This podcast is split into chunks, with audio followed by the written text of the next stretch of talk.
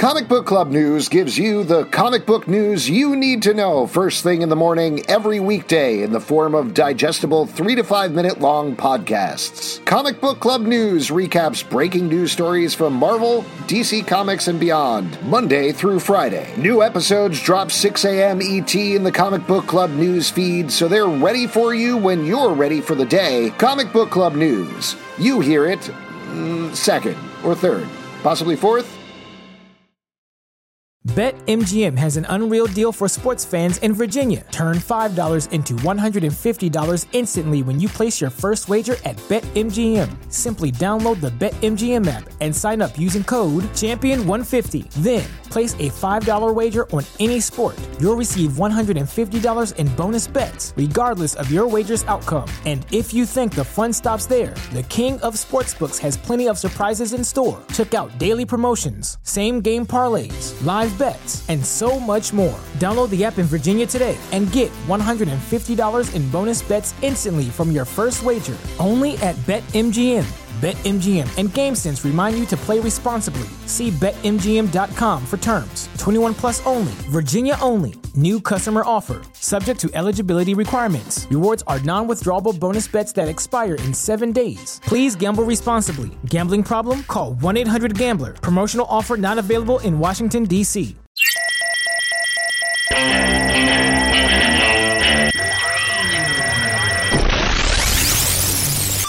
What is up, everybody? Welcome to the Stack. I'm Alex. I'm Justin. I'm Pete. And on the Stack, we talk about a bunch of books that come out this week, but not Headlopper. Never. Yeah, what the fuck, Headlopper. man? Never ever. You Done just with that are you book. you Where's the decided we're lopping of done with heads, that Pete? They barely lop any heads anymore in that book. Not Come enough on, heads man. left. It, it should be head not per because they're not lopping anything off. It's a very good book. We're just not talking about it in the stack. Instead, we're going to kick things off talking about Ultra Mega, number one from Image Comics by James Yes. Harren.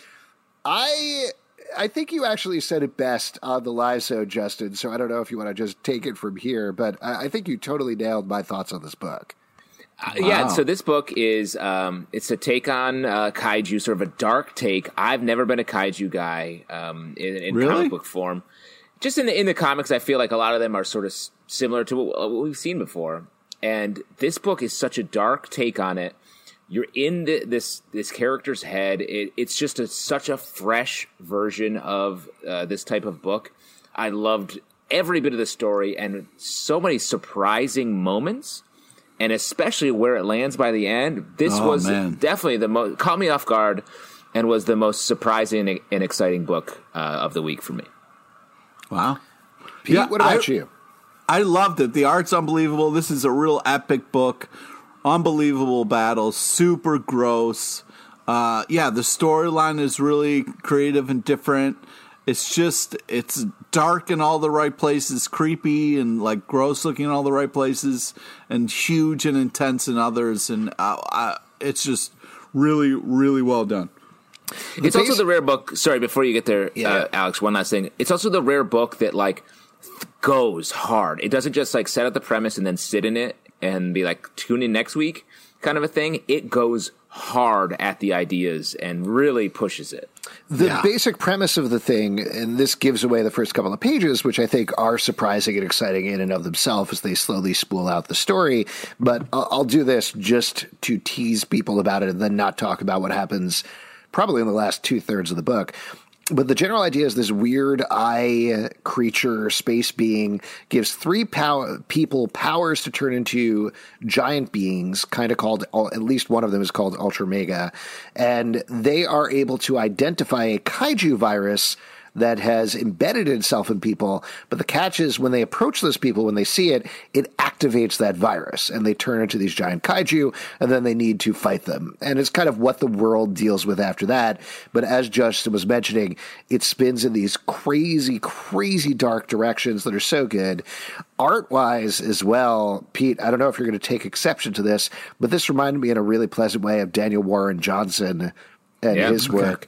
Uh, Just because all of the action, I think this was the thing as well that really shocked me about this book because I'm also not a huge kaiju fan most of the time, is how clear and unique the action felt across the board, how well it was staged.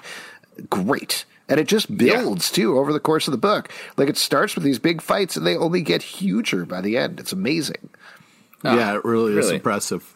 I yeah. guess I'm the only guy who likes Kaiju. But uh, that being said, I just I agree with Justin with the way that it moves. It's it's uh, this book. It feels like they really sat on this book a little bit before releasing it and went over it again and again and tightened and made all these different things. Like because the way it, uh, it's just a powerhouse uh, from start to finish. And the creator talks about this a little bit at the end. We should also mention it's an oversized book. I might have the page count oh, yeah. but it's at least 60 pages or so. Yep. And 62 pages of comic action. Yeah. And he talks about this at the end where he says, I know normally it felt like you should be doing 20 ish pages of a book, but there's so much more he wanted to say in this first issue that he just jammed it all in there and worked on it, and it's totally worth it. This is an incredible yes. book. Definitely pick it up easily the pick of the week, but lots of other good things in the stack. So keep listening to our podcast because here we go. Because we got a banger. Just because we got a banger. Well, Come, you know, when you're listening to, to an album, to the comic book shop. Uh, no, I mean that's how I would listen to it. I would just be like, "Well, all right, looks like this is the one they recommend. That's all I need to hear. I'm going to go to the shop." Well, so stay Pete, tuned you... for our even more pick of the week that we're going to have oh, by the nice. End. Way to no. sell it up, PT Barnum. Pete, when you listen to albums back in the day, where you're like, "Oh, great song, smash." I'm done with this shit. Yeah, that's all right. Yeah. You're like Pearl Jam 10? Oh, Pearl Jam 1. Throw the rest away. I don't care about the rest of these songs. Black Knight, Curse of the Ebony Blade, number one from Marvel by Si Spurrier and Sergio Dávila. We read the Black Knight King Black one shot, enjoyed that, yep. but I think our general impression was it felt like, ah, this is really just setting up a Black Knight series. Surprise, it was in fact setting up a Black Knight series. And what you get here is also a very dark take on a classic Marvel character. Justin, you're a fan of the Black Knight. How'd you feel about this one? I love the Black Knight, and this is another great book. Like I, they do a great job in this book of specifically setting up uh, Black Knight as sort of the dark side of a Thor. Yeah. Um, there's a lot of uh, the Black Knight, famously an Avenger, sort of a mid tier Avenger who uh, didn't wasn't a super big hero, but was around a lot um, in different eras of the Avengers. And in this, he feels that he's like, I wish I had friends. I wish I could hang out with the Avengers. Like it's it's sad. Um, yeah, it's got to be tough. You're so close yet so far away. Yeah, well, he's he's close. He was in. He's in the Avengers, but that's what I mean. But not, he won't. They won't hang out with them.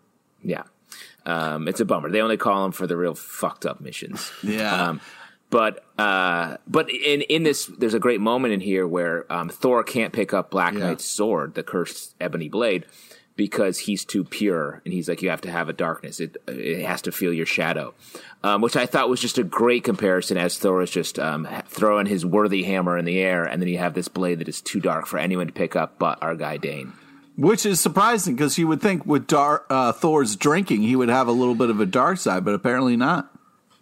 I guess he's not. just a he's a social drinker.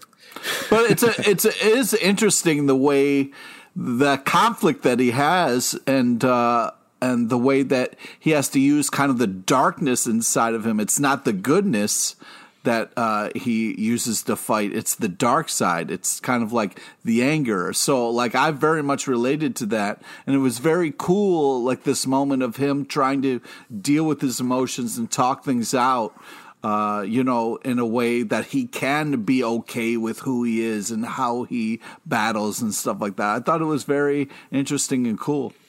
I like this book quite a bit too. Let's move on and talk about Orphan and the Five Beasts, number one from Dark Horse Comics by James Stokoe. This is uh, Pete. I don't know why you come need on. your head lopper when you got your Orphan and the Five Beasts. I mean, come on, you got an angry fighter, you got a bunch of lopping going on. That's got to satisfy is, you. This is right this, over the Pete plate right here. yeah, I mean, this was great. Don't get me wrong. This was a lot of fun. The Thigh Master or whatever was really fucking badass.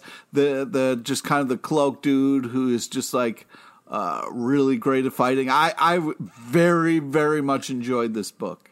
And Don't. just to be clear, we like Headlopper. I'll stop pretending that I'm slamming it over the rest of the podcast. Lo- love Headlopper. But this is exactly what you wanted out of uh, James Stokoe not uh, I'm trying to think how to describe it, but just like quest to kill five increasingly probably deadly villains who have killed this Ronin's master sort of story. You kind of know what you're in for, but it's the regular requisite James Stokoe insane art. Um, this is very fun. It's very enjoyable, uh, and it looks great. Yeah, I also really like the kind of setup. Sometimes we get a setup of like I have to avenge because of this or whatever, and it's uh, sometimes interesting, but sometimes kind of typical. This is a very kind of cool uh, story to kind of set up like how this is all going to go down. Like this whole like you make a promise to okay, I'll give you this power, but then you got to come back and learn the right way to use it, and like uh, you know I thought it was a very cool setup for Primus and for all this unbelievable fighting and action. This feels like it's uh, at the intersection of Teenage Mutant Ninja Turtles, the classic, Usagi and, Yojimbo, uh-huh. and Ballsy, Dragon Ball Z. Oh wow! And that's that intersection is actually where Pete lives. If you're ever looking to send some mail to Pete, that's the address. Yeah, I, I definitely get my mail there. There's no question.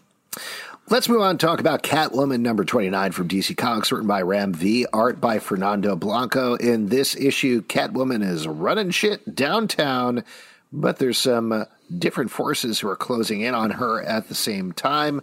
Uh, a couple of things that I'll throw out to you guys right at the top here. First of all, this I sort of felt this last week, but I felt this even more this week. I am really appreciating Future State even more based on the fact that DC set up these art teams, kind of gave them two months to play around and figure things out, and then put them on the permanent titles. And that pays off here with a really good, beautifully drawn story.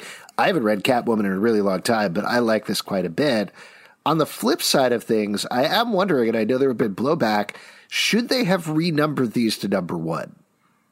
Wow. Oh my god! Oh Jesus Christ! I mean, I, I, I'm surprised they didn't, to be honest. But I do think coming out of Future State, which was all number ones and twos, I get why they just kept sure. it going, um, and I I appreciate that a little bit more.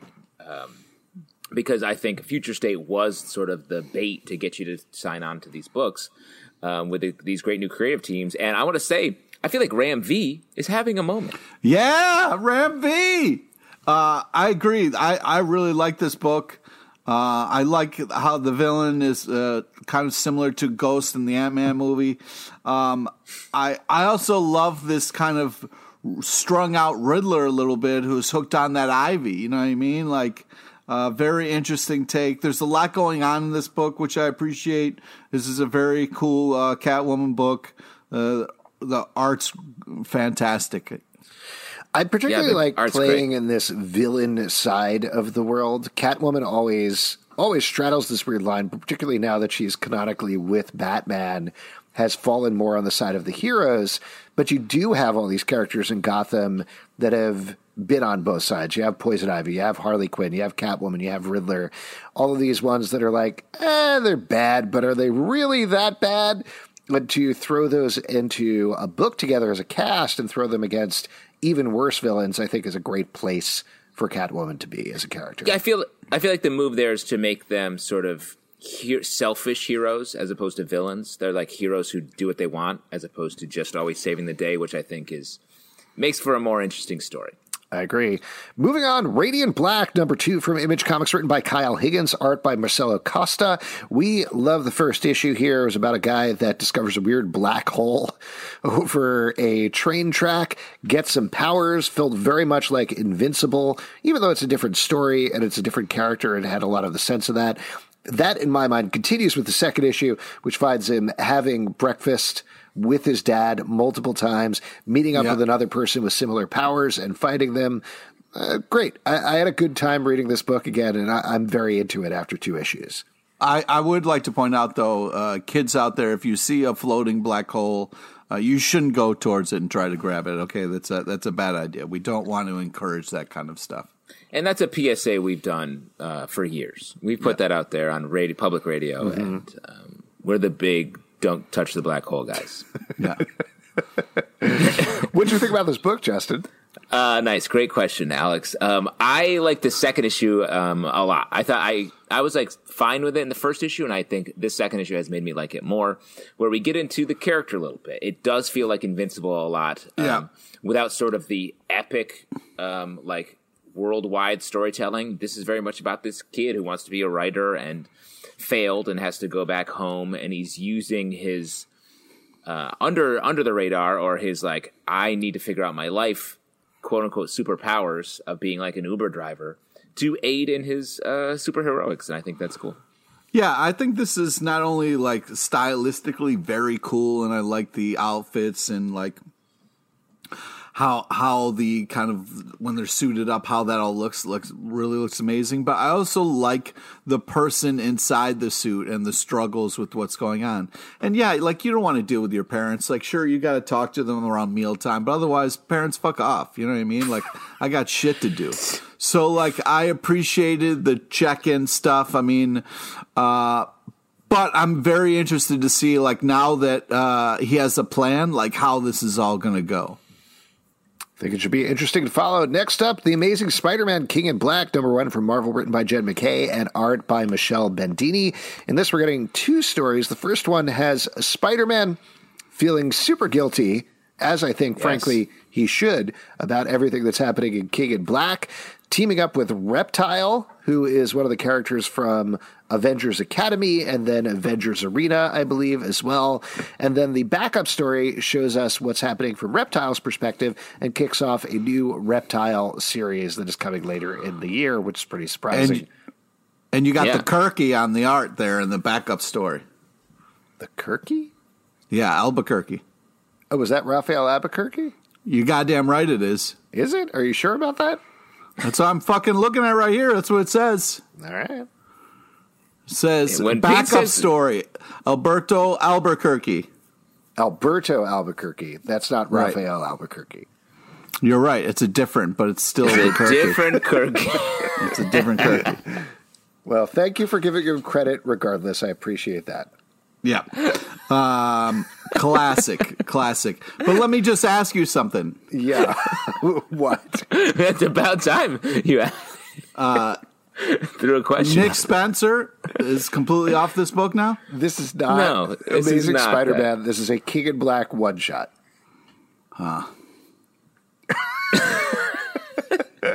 what emotions are you going through right now, Justin? Wow, can you was- talk about this book? Because Pete, I- I, was love- just hoping God that love you, this Pete. was you are all over the place right now.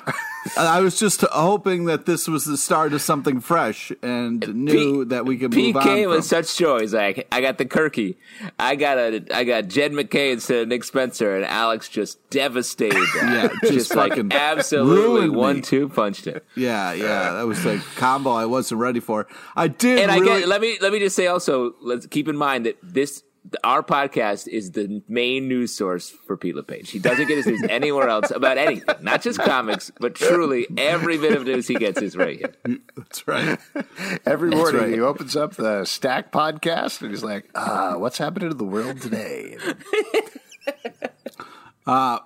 But the comic itself, uh, very touching, kind of a classic Spider-Man story, very moving, uh, very personal. I really enjoyed uh, all of it. I thought this was a great kind of little guy versus you know big monsters. I thought this was very such a great Spider-Man story, and I think that this is for me like one of the. I feel like this is a great example of why Spider-Man is great. I like this book a lot as well. I'm a big Jed MacKay fan, the writer of this. Um, he writes um, the Black Brother Cat of book. Adam McKay, right? That's not accurate. Again, Okay, not accurate. just Just, guessing about stuff. Not working right now. Uh, uh, Jed MacKay's Black Cat book, I've been a huge fan of. So it's great to see him um, taking on this Spider Man book. And I, I agree, like, starting with Spider Man feeling guilty about bringing the Venom suit back. Like, we've all felt bad when we brought, like, a suit back from somewhere and it ended up devastating the world. Whether it's with moths or just starting a fashion trend that uh, that caused problems. yes. Uh, just to say in order, Justin, Pete, go ahead. Great. uh, Reptile as a character got a lot of love in this issue. I did not Yeah. see that coming. And leading up to a Reptile number one, Okay, let's give it a try. It's fun. Yeah. He can turn into dinosaurs. That's pretty cool. I like this issue quite a bit as well. Let's move on to another big surprise, though, in retrospect, given the team, it shouldn't necessarily have been. Nightwing 78 from DC Comics, written by Tom Taylor, art by Bruno Redondo. I'll. I'll tell you straight up, when I read this book, I was like, ah, another Nightwing book. Here we go first couple of pages, I was like, holy shit, this is great. Why is this so good? Yeah. And then we got to the credits and I realized, oh, that's why it's so good. This Tommy team T. is great. Yeah. Yeah, Uh, so this kills is uh, Nightwing is back in the costume. He doesn't have the memory loss, which he pokes fun of a little bit in the middle of this issue, which is very fun. But he is uh, back in Blüdhaven, dealing with all that entails. Barbara Gordon comes to visit him. This is a big spoiler for the issue, but I'll mention this because I'm sure Pete wants to talk about this in particular. I but do. a major feature of the issue is Alfred turns out to have been a billionaire and leaves time. all of his money to Nightwing. Pete, how did you feel about this? This was the the letter was so touching and so moving. I really loved it. I um yeah. And the fact how heartbreaking is it that Alfred wrote him a letter every year because of the you know the business that they're in and how crazy their life is. I I was just so moved. I really I thought it was such a touching letter. Um yeah, this was one one of my favorite issues for the week. I I love the humor of it. I love the fun bit about having Dick for a name. Um, the the dad bit, uh, the Alfred with the dishes moments there. I, I got choked up for that, and then the whole fucking John Wick of it all. Like you don't fuck with dogs, man. Don't fuck with somebody's dog. That is just disgusting, as Nightwing put it. And uh, yeah, it's just really uh, just blockbuster fun. Uh, yeah, I was just. Great. Oh, is that a Yes. joke on the fact that Blockbuster, the character, appears in here? Yes. Pete? Yeah, Oh, yeah. okay. He'll say yes now. Now that you said it, um, Alfred the buttling billionaire. Who thought? Who who would have thought? This guy just was a butt buttling for the Well, fun of it, for the love of the when game. the Waynes died, you know, they must have been like, "Here's a shit ton of money to raise our, you know, like just in case." And he you was know. stealing it. He was stealing he it from Bruce that money. Wayne every year. Squirreling He- away here's a little bit of Bruce Wayne's money. Here's what he's doing. He's telling the Waynes that he's buying these expensive English cucumbers, and he's buying some some shitty fell off the back of a truck cucumbers and pocketing the difference Listen, for the, I'm cu- for gonna, the cucumber I'm not gonna sandwiches. sit here and let you fucking. Def- Alfred is nothing but an angel. All right, that a house of insanity, and he's the only sane one. All right, I'll tell so you don't what, fucking talk Justin, shit about Alfred. Justin's making a little bit of sense here because that might explain why Batman never eats any of the soup that he gives Exactly. him because it tastes like shit. It's Oh, trash soup because he's not buying the high end stuff. He's buying like the he's not buying the Progresso. he's Don't buying you- like, huh? Yeah, he's Don't like, you here's some fucking fucking say that. I microwaved or whatever. Eat Ramen's it, Bruce. delicious. And Bruce is like, uh, this is bad. Ramen is delicious. I don't, I don't like this. Wait, Pete, are you telling me you're like Alfred cooks the best food? Yeah, You know that for a fact. fact. Alfred, he only made little sandwiches and soups. That's not like he was bringing out like a dinner. You don't know what he was doing when we weren't What do you looking. think he was his doing worst dish was? the thing when all the bad family came over, they're like, "Oh, he's making his lasagna." Oh, That's bad. Master Bruce, I- Master Bruce, I've prepared your favorite French toast. Oh, Alfred's French toast. Yo, No- he's dead, you fuckers. Where's your respect? It's just too eggy. It's too eggy. There's no There's too much cinnamon egg. in it. Put a spice in it. For God's sakes. Plus, the maple made- syrup he buys, he doesn't even buy the good maple syrup. He buys the shitty stuff. You don't know that. It's don't just, say that. It's not even maple. It's not from Vermont. It's not B grade. oh, don't you fucking. Just super. It's log cabin. Guy's buying log cabin syrup, pocketing the difference. I bet He's the pocketing the difference. just it the way doesn't have to be from Vermont and to be good. and then he's given this difference. He gave it to Nightwing in this issue, and that's continuity right there. That's the truth. I don't want to downsize just to get back. to I the hate book. talking comics with you guys. it's the fucking worst. That's crazy because you do it a lot. All you do is just fucking kill my dreams and hopes. You take everything that I like in an issue and just just do bits until it's not fun anymore. You've killed Foggy Nelson for me. And you can't fucking leave Alfred alone. The fucking guy just died and I still can't get any enjoyment out of him. What do you think Foggy's worst dish is? All of them? hey, Matt, I, I made dinner tonight. It's a bunch of old gum. Salva's doing the old man laugh where he's going, That's how I laugh. That's how I That's how laugh. I laugh. Please leave me alone. I love Nightwing. I love this issue. Tom Taylor is also on a great run of books. Yes. Um, it's great to see Nightwing get back to some of the old stuff, being in Blüdhaven, sort of carving out his own area away from Gotham. Um, Great uh, use of Blockbuster. great use of Blockbuster. Barbara's in this issue, um, touching on his relationship with Alfred, which I do think, despite what I said about how just god awful his lasagna was, Fuck you. uh, he he did have a great connection with Alfred, and I love seeing that here on display. What's he going to do with that money? Just buy like some cool spandex? I don't know. Blow it on spandex? I I do want to shout out also to Bruno Redondo's art. There is a gorgeous, gorgeous two page spread that happens earlier in the issue where Nightwing is jumping off a roof, and it's the classic Batman jumping in front of the moon thing, but it's him jumping in front of the sun. And I thought it was just such Yeah. a smart, awesome thing to do to delineate Nightwing from Batman. Loved it. Let's move on to a book that I'm betting Pete liked as well. Orcs number two from Kaboom by Christine Larsen. There's a bunch of orcs doing fun orc stuff. Pete, how did you feel about this one? Yeah, we loved uh, the first issue of this. Uh, I I like this kind of like this team up, if you will, of uh, of characters. I also love the uh, the love of story in this. You know, people will risk a lot for a great story. I can appreciate that. The torture I go through so I can read comics is real. I, I I thought this was fun. I also love the dedication that the person uh, wears an eye patch and has two eyes just for the love of the game. That was really fun. I think the art and stelling, storytelling is great. I love the mix of cute and gruesome things. Uh, I like where this is going. This is uh, this is exciting. Yeah, the story within the story stuff is really fun. This reminded me of this is a hyper specific reference, but um, in the movie Willow. You know, uh, the all the the Jesus, the, the brownies, fucking- the little people that ride along. Yeah, that's yeah. what this book reminds me of. Really? The orcs are sort of like a version of those guys. Yeah, I can see that. I think it's a fun book. People should definitely check it out. Next up, The Trials of Ultraman number one from Marvel, written by, again, Kyle Higgins and Mat Groom. Peggy. art Iggy. by Francesco Manna, Eduardo Ferigato, and Gurihiru. We checked out the first issue of this book and haven't checked in in a while. Obviously, this is a new story of Ultraman. It was interesting reading this in the same week as another Kyle Higgins book and another Yeah. kaiju book. How do you think it Yeah. stacked up in comparison?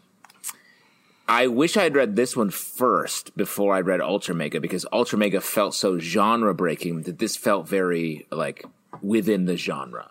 Um, and if you're a fan of kaiju books, I think this is a great version of that, and it's setting up a lot of interesting twists and turns on it, and uh, a potential new uh, villain that I uh, was surprised. I thought it was the backup story. I thought it was an advertisement for another book, and then it tied right into to this book.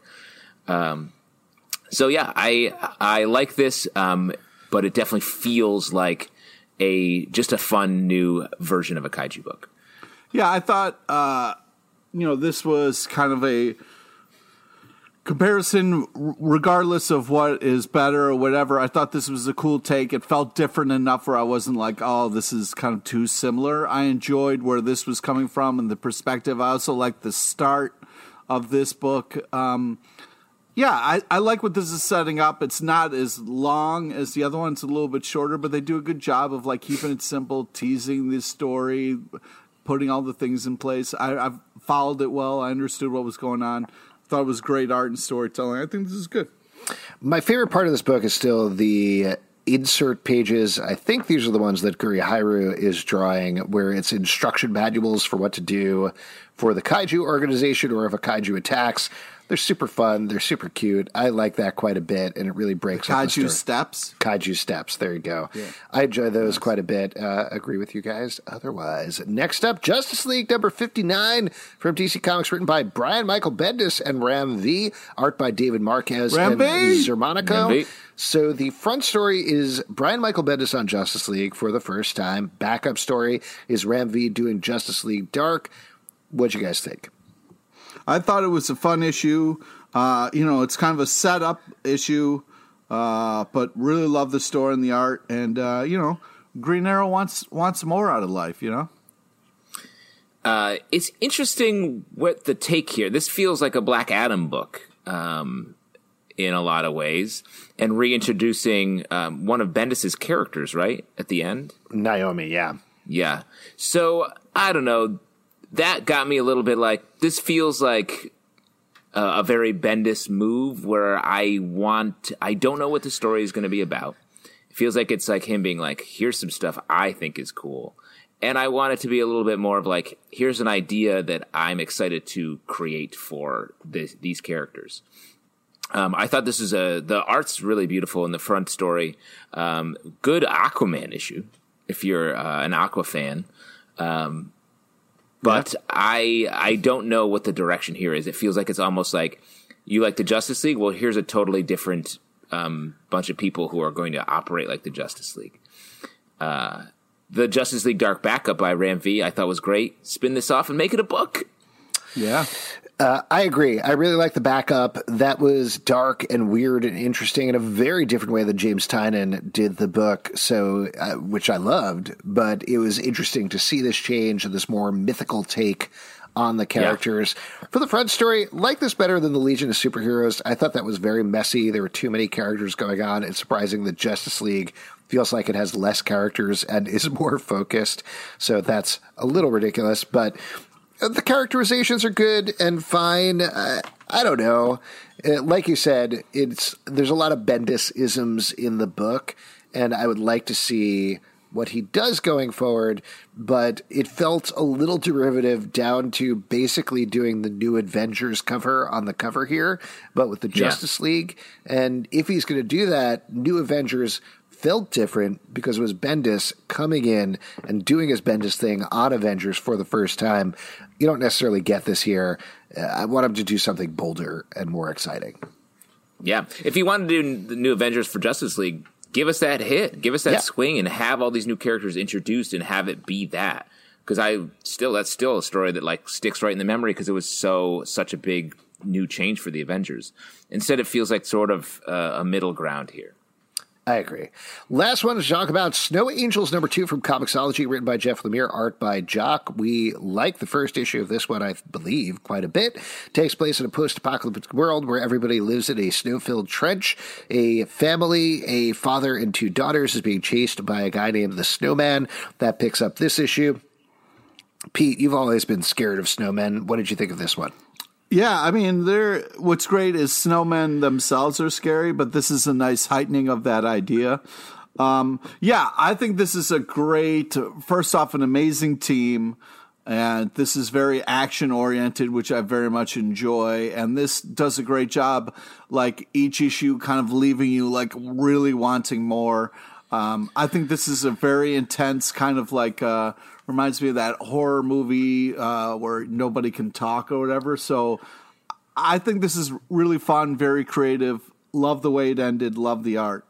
A Quiet Place? Is that what you're thinking Yeah, of? Quiet Okay. Place. That's what Oh, I I said. thought we have to talk about Kevin. is that what it is? No, it's a Quiet Place. Nice. Either way. This uh, book, everyone's skating really hard in this book. You gotta Lot skate hard, bro. You gotta skate hard. Um, so that was stressful. Great pace to this book, and a lot of just like, uh, oh, tense, a lot of tension. Um, and I think A Quiet Place is a good comparison. I think. I would compare it to The Mighty Ducks, which is a movie with skating in it. Wow. That's true. That's true. And uh, Pete, I know you love this. A cutting, it's sort of a cutting edge um, with less romance. Toe pick. This is a great book. Definitely pick it up. You have another point you want to make, Pete. What's up? Yeah, I just wanted to, uh, while you're wrapping up, uh, while I was waiting for Head Lopper to come through, I did read uh, Superman Red and Blue, uh, number one. And uh, I just want to say, uh, really fun. Love the coloring. really amazing art. The Boy Who Saved Superman story with by uh, Wes Craig and Jill Thompson.